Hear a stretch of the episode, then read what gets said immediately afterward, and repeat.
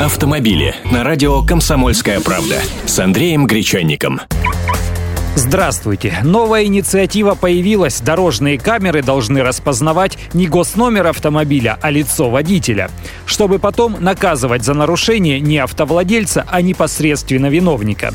Такой законопроект предложил депутат Государственной Думы Михаил Сердюк. По его мнению, существующий порядок автоматического выявления правонарушений на дорогах нарушает презумпцию невиновности, так как за рулем может оказаться не только владелец данного авто. То есть система после фиксации нарушения должна сверять лицо водителя на фотографии с изображениями в базе водительских удостоверений. И только когда человек будет идентифицирован, ему адресно отправят штраф.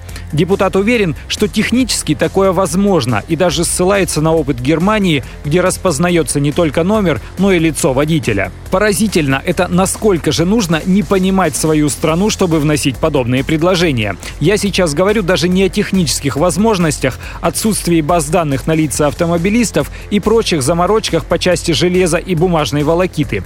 Ведь каждому понятно, что на любую ограничительную меру или попытку поймать у нас сразу отреагируют десяткам способов жульничать.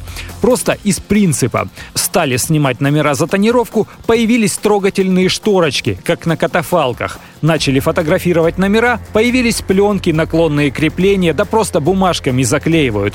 А тут он предлагает личика засветить. Да сейчас ага разбежались. Ведь сразу в комплекте автомобилиста, помимо радар-детектора и бейсбольной биты, появится маска из фильма ужасов «Крик» или маска Дарта Вейдера. Мы усы отрастим. Ну сколько можно людей смешить?